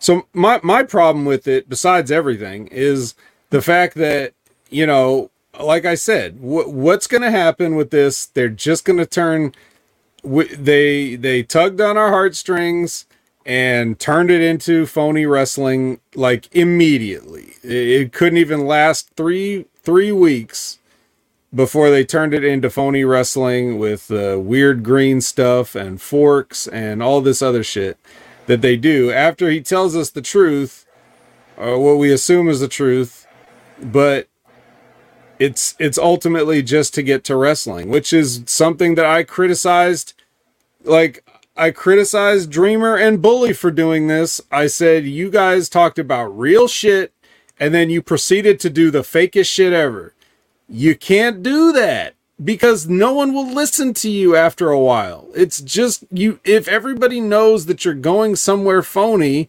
and the whole wrestling business in general is so phony and ridiculous and unbelievable, you might as well just leave the real shit out of it. Like don't disgrace the people that you're talking about and drag them into this. don't bring all the tragedies that people have suffered in real life onto this totally ridiculous uh program low budget program for an angle that everybody will forget about in in before it's even over they'll probably forget about it. You know that's what i said to them back then and i said these guys are dead to me. I don't care. And we'll talk about tommy dreamer later and how i still don't care. But steve's doing the same thing. He he lays everything bare for us and tells us about his past and then they just turn it into a phony wrestling angle immediately. So it's like well there you go. Um, not I, only are you, not only are you, not only did you, you know, dump out your, uh, dump out your purse on the couch uh, metaphorically for everybody to see, but then you just proceeded to be more of a phony wrestling character than you ever were.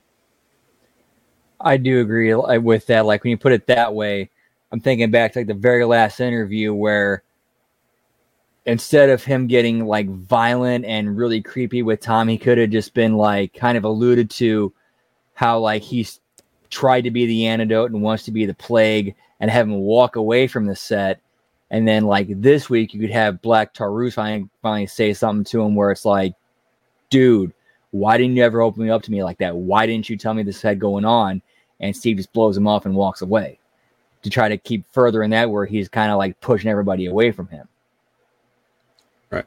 Well, here's what you do. Here's what you actually do. Okay. If you want, okay, fine. I'll do it. I'll book it for free. Guys, get your fucking notepads out. So, if you're really going to do one of these things where you take off the face paint that you showed up to the interview with, but whatever, if you're going to do that thing and you're going to say, this is the real me and this is what we're doing, then after the interview's over, you don't vomit green liquid all over the interviewer yeah. or whatever and try to be try to be the the Jim Ross and Cactus Jack interview. You don't do that. Instead, what you do is you end it as a baby face. You tell the truth. You say, "I'm done playing a clown. I'm not a clown. Um, I'm Steve. Whatever, whatever you want to call yourself. You can make up another work name. You can use your shoot name. Whatever you want to do." Uh, and say, "I'm this guy now," and then you go out there and the next time we see you you're in a match and you're in a match with somebody and then you fucking lose. And then you go out there the next time and you have a match with somebody as your plain wrestler self. Now you're going to look like a member of the good hands. He's just going to be another member of the good hands just not in the group. And he's going to have a match with somebody. He's going to fucking lose. And then he's just going to keep losing and every time he loses, he gets closer to actually turning crazy. And then we can start re evolving into a new character that just may grab a, not a fork, but you grab something that's around that makes sense that it would be around, like the bell hammer or something else that's like laying around right there. And then you snap and attack somebody. You have to have the slow breakdown, but we have to sympathize with you first. You just broke our hearts then we have to get behind you.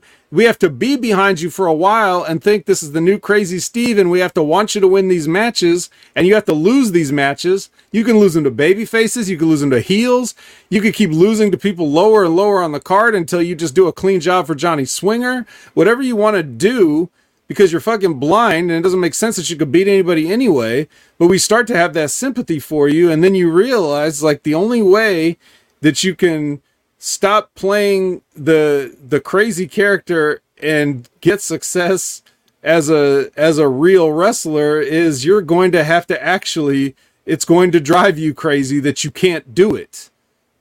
So that's the journey that you would do if you want to make an interesting character out of this very interesting person. And this is nothing against the guy because I don't know how much of this is uh, his idea, but if it's his idea, he's just another one of these guys that fucking grew up watching wrestling in the attitude era and doesn't and and thinks that that's all it. So everything he comes up with is wrestling cliches. And if this is somebody else's idea to do all this then they're just using wrestling cliches. If you want to do something different that's still in the realm of professional wrestling as a sport that we can buy into even in a wrestling way that's how you do it. You have to be able to get behind somebody for a period of time for what they're doing to matter. Whether it's being a babyface, being a heel, being normal, being crazy, there has to be some sort of a uh, there has to be a a switch that flips. And it, it doesn't even have to be like a light switch. It could be a dimmer switch. It could gradually get darker. You gradually get darker, gradually get darker. You go down, downward spiral, downward spiral. We, we still are with you. We want to be behind you, but you're a loser. And then all of a sudden you can't take that anymore. And now you start taking it out on people. That's how you would do this if this is what you wanted to do. There you go. I can't argue that. I mean, that makes a lot of sense. That makes all the sense. and it would be way more fun to watch. Because at first you wouldn't know what's going on, but And then, and the person he flips on would be Black Taurus, and then you finally have that that decay split. that's right. I mean, you don't even have to break up the the team right away. It would just be like a contrast. You see Black Taurus with this other guy that's just a normal guy or whatever.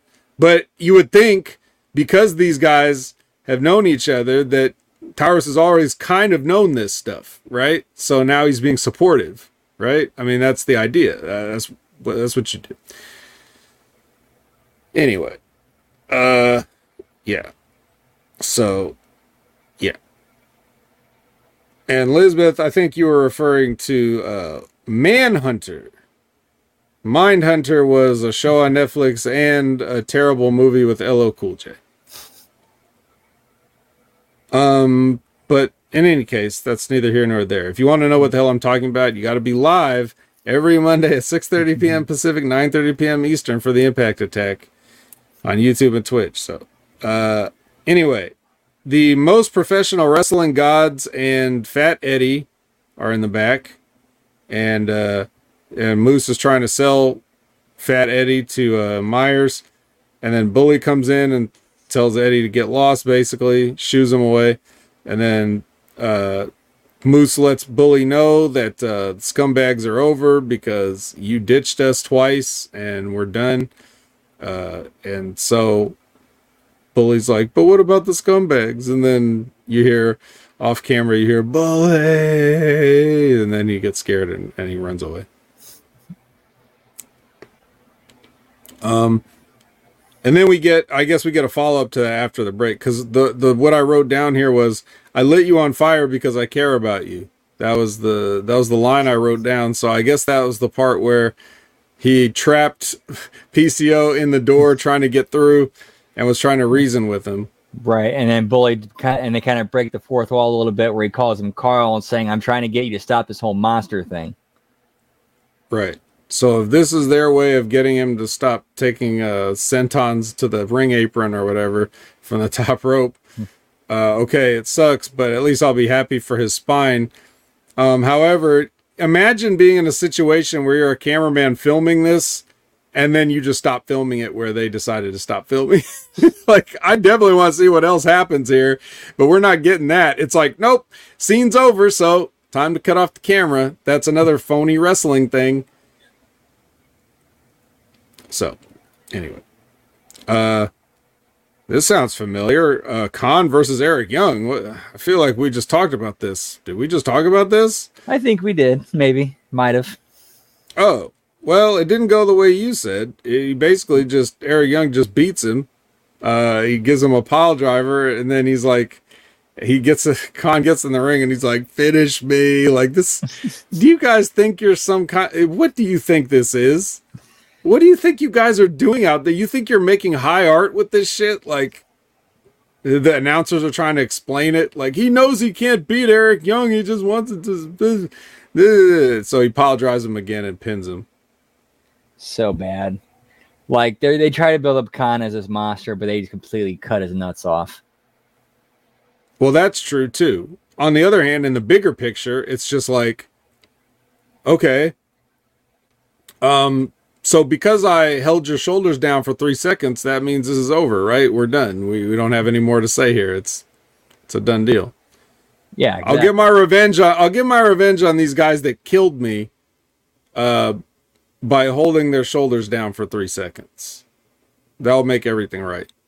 Why don't you just give them an inside cradle while you're at it? That's the ultimate revenge, you know, a three count.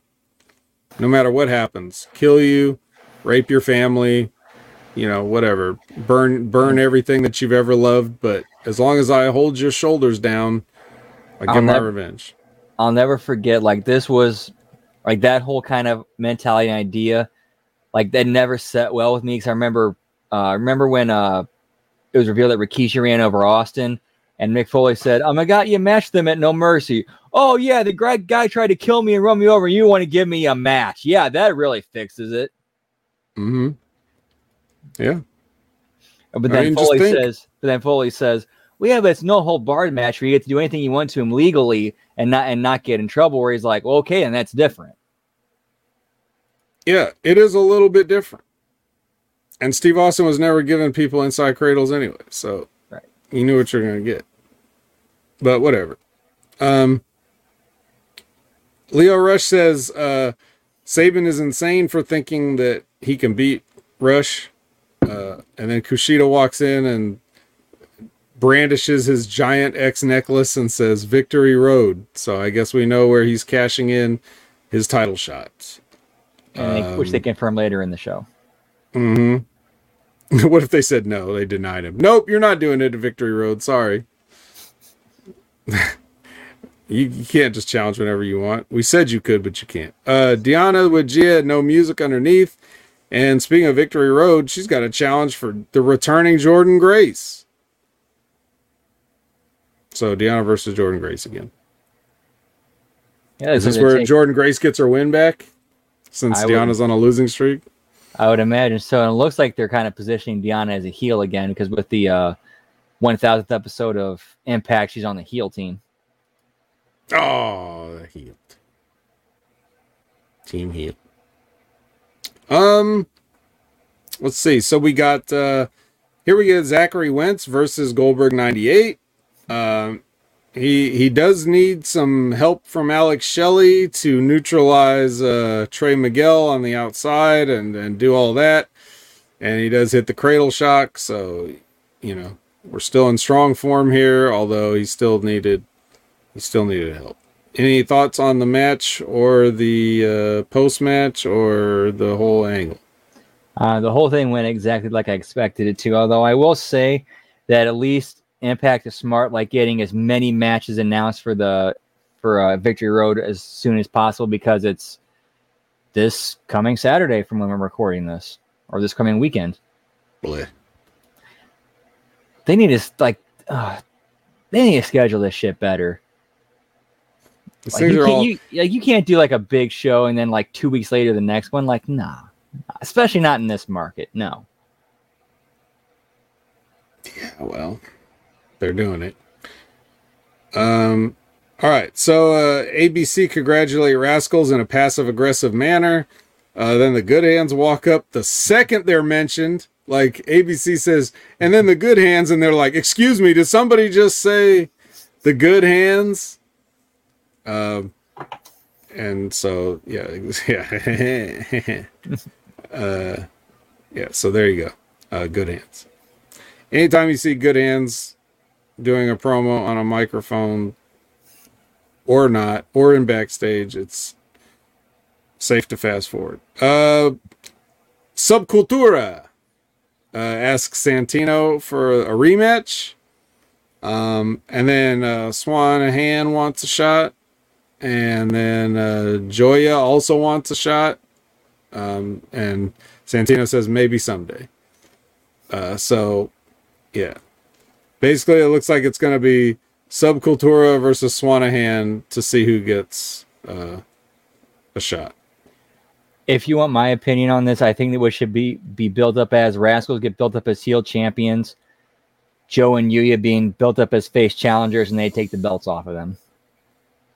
Well, I do want your opinion. I want your opinion on all these things. So, yes. Okay, I'll go with that. That sounds fine to me. Uh, all right. Kenny King and Sheldon Jeans are in the ring. Um, they're saying stuff, and then Dreamer walks out and tells his usual sad story and starts crying. Um, and then he says, Tommy Dreamer he- crying? No way. Yep, it happened. Unbelievably, it happened. And he says that, you know, he's upset because King didn't watch the main event. He was already out drinking before. uh, the show was over, so he's disappointed in him, and they go back and forth telling, you know, saying stuff, and essentially it it just it ends up being a, a challenge of Tommy Dreamer's challenging for the title, and if he doesn't win, he's going to retire. So it's a Tommy Dreamer retirement match challenge for the Digital Media Championship. Now, I wouldn't normally. I I, I like the way they they kind of did this. You know what they were saying was good. They were definitely um, playing their roles well. Uh, but like I said earlier, I'm just done with Dreamer, so I don't really care. And if this can be his retirement match and get him off of TV for a while and just let and him go back to over in the process. Why not? right. But I would also say I would also argue that uh, Dreamer's beyond the point where he can actually get anybody over. Like he's meant so, uh, and this part isn't a personal attack. This is just the state of Yep. the man's career at this point. He has meant so little for so long in terms of this that a win over Tommy Dreamer does nothing for anybody, even if you're the guy that finally puts the nail in the coffin of his career. It still don't mean shit. And Kenny King is already like that. Is what you think that for a guy that's as old as Kenny and been around as long as Kenny, you think that's going to be the springboard for him to do something? This should be a much younger heel if you're going to do this but even then i don't think it means anything but still like this certainly doesn't mean anything to kenny king so in, every way that you could think about it other than just them two going out there and just them going back and forth like if i took that promo of the promo in a vacuum and just looked at it like that that was good but everything around it and everything uh, i don't like it doesn't make sense what do you think Yeah, it seems kind of out there and just out of left field. Like, what is Tom? Like, why does Tommy all of a sudden give a shit about what Kenny King's doing? Yeah. Yeah, the the the guy like besides everything else, like the guy that the reason that you haven't seen him very much on TV is because he got soft canceled a while back for saying, ah, who cares? It's Ric Flair. Who cares about a stewardess? You know, like that's that's why we don't see Tommy Dreamer much these days. But you know, besides that, if you put if you take that aside, just you know, it's Tommy Dreamer. Fucking sucks. And he's Tommy fat. Dreamer. Yeah. Um. Sure, he, he says some things about Ric Flair and putting him over, but come on. It's, it's Tommy Dreamer. It's Tommy Dreamer. Yeah. Tommy Dreamer. Tommy Dreamer's no Michael Jackson. He's not even Mike Jackson, the old ass man that. Yeah. So. Uh. So, uh, Gail Kim says if Awesome Kong is coming back, then so am I. And I was like, yeah. And then uh, she says all the knockouts, past and present, are invited. And I was like, oh, well, all right. In this see. match, Gail Kim and Kong are on the same team, right? I guess. I wasn't paying that close attention when they were doing the match rundown. Yeah, But building whatever. To, building to that Impact 1000, which, to be fair, that's a huge milestone, especially for them. yes. When everybody thought they should have died a long time ago. A It's like, yeah, episodes. yeah, yeah, thousand episodes, bitches. You thought we were going to be dead 20 years ago. Right. And you probably should have been right, but that's fine. Um, it, it's fine. We've, you know, now they're just an institution, so it's just another wrestling promotion, and they stuck around, so it's pretty, it's pretty impressive and cool. I'm glad everybody's, you know, getting paid and whatever. Uh, now, I will say that um, as far as also Kong goes, always one of my favorite things ever in the history of the company. When we're looking back over those thousand episodes, I always, I always, there were, there was a, you know, of course they did some good things over those years. How, how could you not?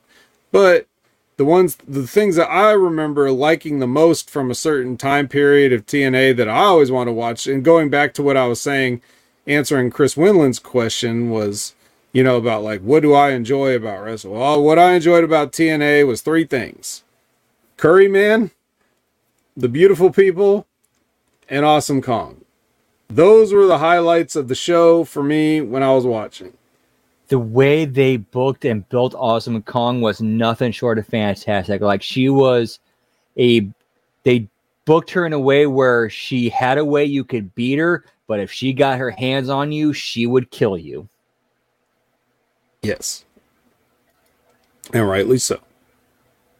And then, you know, of course, the real life Kia Stevens is a wonderful person. And, you know, just if, if you want to see another side to it, um, and you you never watched the Netflix Glow or whatever, she was great on that, and that show is great. It's the most accurate Hollywood, you know, quote unquote Hollywood portrayal of professional wrestling. Oddly enough, that it was the joke wrestling promotion that they're using as a basis for it. You know, the thing that may have exposed the business the most and been the most phony at the time. But like ultimately that turned into years later, you know, forget, you know, heels on stars or forget whatever other bullshit, you know, the wrestler with Mickey Rourke or whatever. I think net uh, Netflix Glow is probably the most accurate representation of pro wrestling on screen.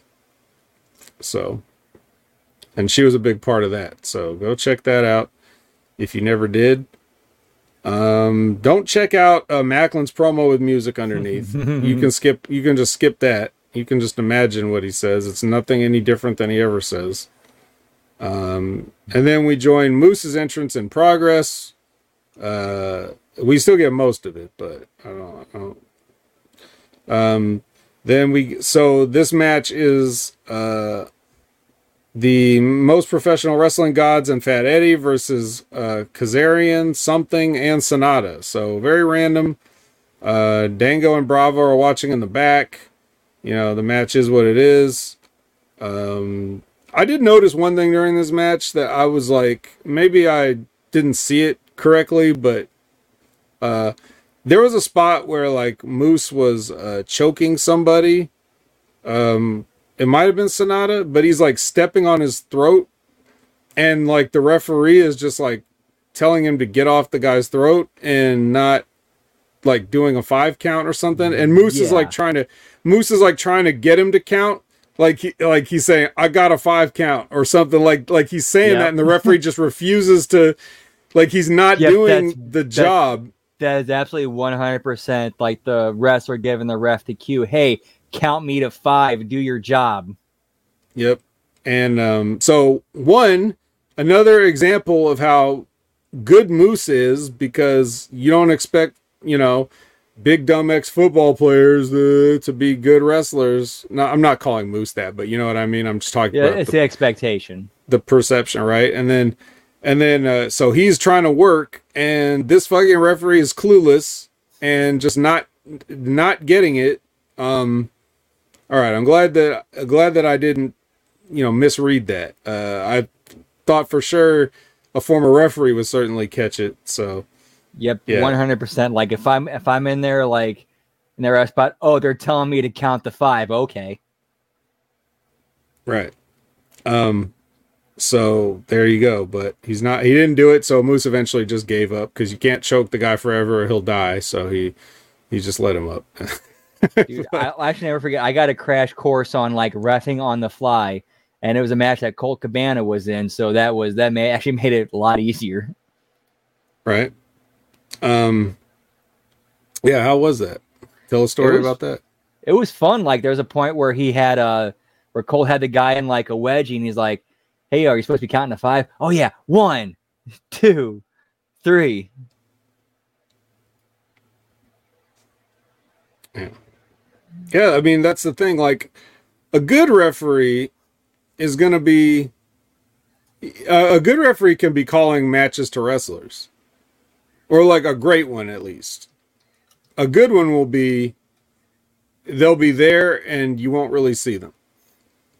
Okay. Exactly. Yes. But so so ironically, in that in that uh in that same vein, and in the vein of we watched uh you know there's too much wrestling and we're burned out. Um, on Payback, John Cena was a guest referee. He made himself the guest referee for the Miz versus LA Knight. And at some point, Corey Graves made a comment of like, Man, John Cena is uh, like they say a, the mark of a good referee is that you don't notice him. I forgot John Cena was in this match, and then I was like, "Hey, wait a minute, yeah, yeah."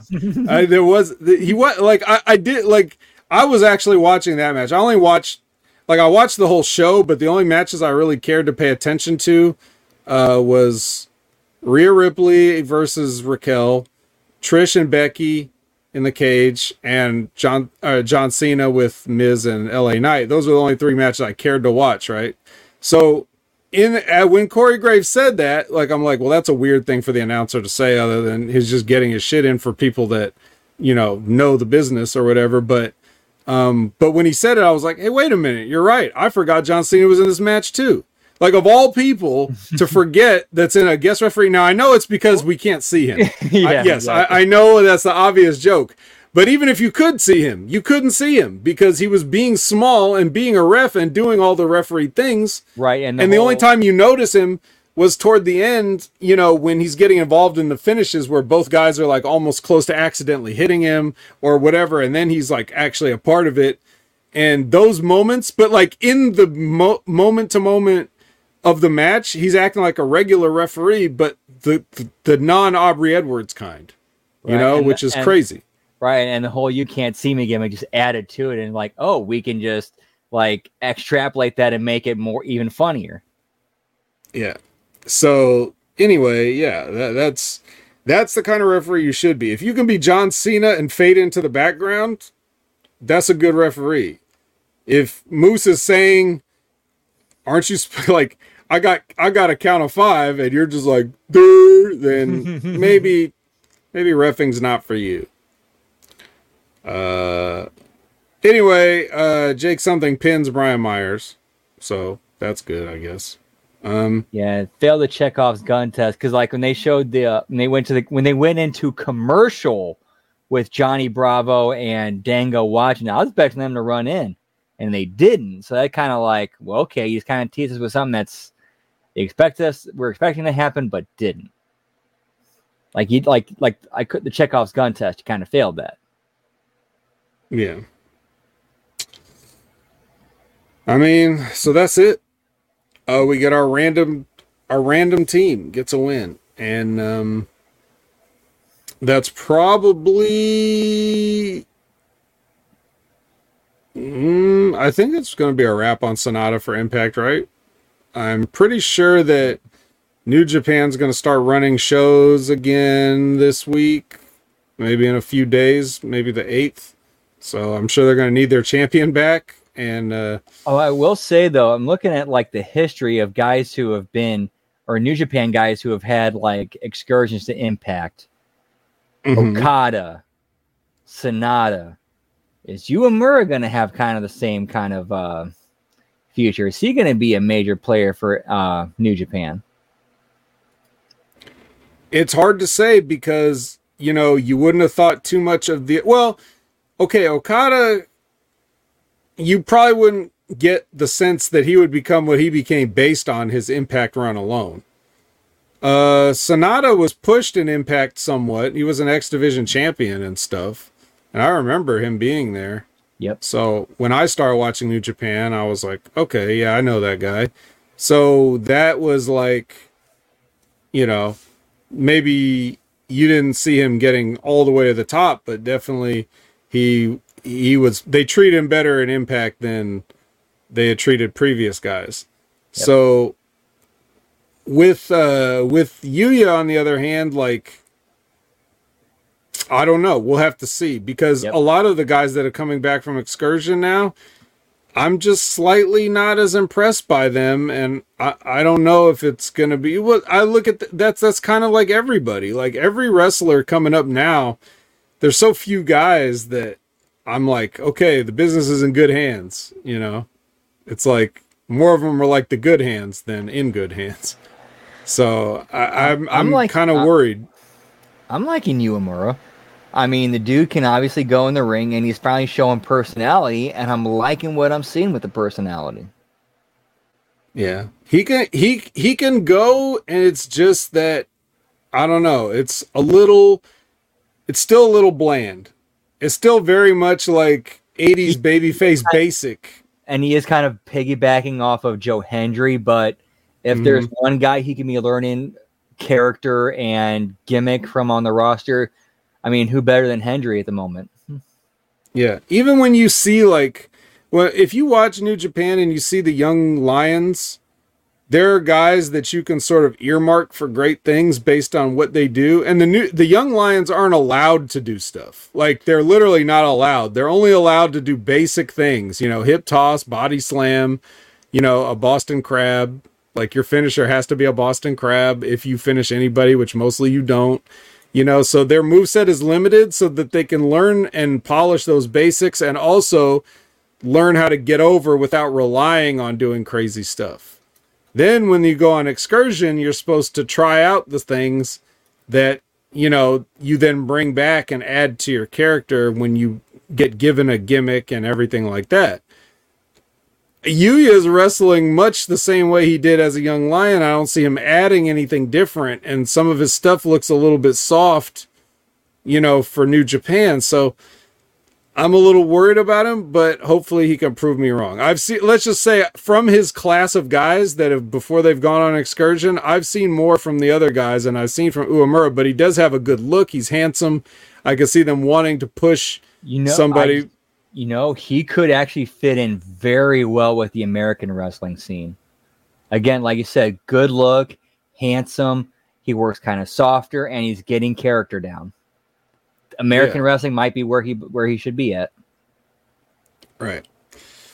So so I don't know. We'll see. Um it, New New Japan is just different. You got to do a little more to stand out. It's not even that when I say softer, I don't mean that he has to like stiff guys, but you have to look like you know, in a working way, you have to look like it. And so I just don't know. But I don't know. We'll we'll see. And after he leaves and goes back, I'll keep people updated if they want on what he's doing currently. But um, but that's it for us, and we'll let you know what we're doing currently and where you can be a part of it. Uh, so Brandon, what's going on with you? You can find me on all the usual places, uh, tw- uh, Twitter or X as it's now known as at Transarchistia. And then we also got our Twitch at twitch.tv slash Miss Tia the Transarchist. And you can find all of the punching up impacts at substack.com at, at HMG Brandon. All right, there you go. Um, so you can find me at Opinion Haver on all your social media platforms. I'm going to call it Twitter, uh, and any other place that you can find me. Um, it's probably going to be Opinion Haver. And then you've got, uh, you can catch me on the, uh, the Monday locker room this week. We had an interesting, uh, panel, um, of uh it was uh Ben and myself and then we were joined by John Hartnett and then we were joined by Von Lilas. So there's your connection to wrestling with Rip Rogers who will also have uh this week they wrestling with Rip Rogers is going to have not live but they're going to have Gerald Briscoe as an interview. So we're going to be getting uh Rip and Jerry Briscoe talking about stuff. So stay tuned to that and subscribe to Wrestling with Rip Rogers. It's free and you'll get updated on all the content. Um, so that's that. Now, as for me on HMG, you know, you can find me on Monday Locker Room. Like I said, you can find me on this past week's Collision uh, review show, which is Wreckage, uh, where I talked with Jimmy T and Chris Ans. We talked a lot about the CM Punk situation. Um, then you got uh, every Wednesday, you have the Next Level Wrestling Review with myself and Big Ray Hernandez, 8 a.m. Pacific, 11 a.m. Eastern. If you want to join us live, live, live, live, like Todd Brantley is joining us live right here at the very end, saying hi. Hello, Todd Brantley, the Comment King. Um, and uh, so that's that. Um, and wrestling, uh, Steve Wrestling Analysis let's, let's do something here. Let's check that out because it seems like every time I turn around, this this channel doubles in size. You know, I remember just the other day when it only had like 7,000 subscribers after a few days.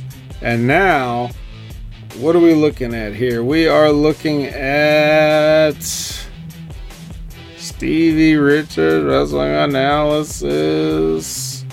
48.4 thousand subscribers. With us with videos such as, you know, Bret Hart's Russian leg sweep analysis. We've got the unofficial ECW unreleased volume 3 commercial that was never I guess that was never done. Uh, which is funny where he goes up and beats up a mark in his house. Uh, who has the who has the best spear in professional wrestling? We've got Roman Reigns, Rhino, Goldberg, and Edge. Like who's got the best spear? So you can see that broken down. What That's the fuck? No moose? Uh, well, you know, Stevie, I've got to have a talk with Stevie. I'm supposed to talk to him about a few things. later. Um, I'll br- definitely bring that up. Um, but maybe, you know, no, I don't know. There is no excuse. I'm sorry. Can't, can't And. I'm not talking to like as a Super Moose fan. Like his spear fucking looks awesome. Yeah, it's cool. He has the flip in it, everything. So yeah, we we definitely got to talk about that. Um, and then over on Patreon, which has exclusive content, you can get such things as uh, the worst spot I have ever seen so far, which I think he's referring to the uh, the spot with Orange Cassidy and Penta where they did the Canadian destroyers back and forth. Um, it's pretty bad, but yeah. So I thought I thought Raj Geary had the best comment where he said like, "Okay, cool. So guys gonna start selling gu- no selling gunshots in the ring." only backstage in the locker room. Only Jack Perry will know sell the gunshots, you know. Uh, so yeah, there you go. Um, Stevie Richards Wrestling Analysis, Stevie Richards Fitness, Stevie Richards. Check out Stevie Richards. But uh, that's gonna do it uh, for us. Uh, you've checked us out, and we thank you. Please check us out again next week. Uh, we're gonna goddamn talk about goddamn Victory Road, goddamn it, and um, yeah, I'm burned out. But uh, so so for Brandon, I'm burned out, and I don't have a sign off line.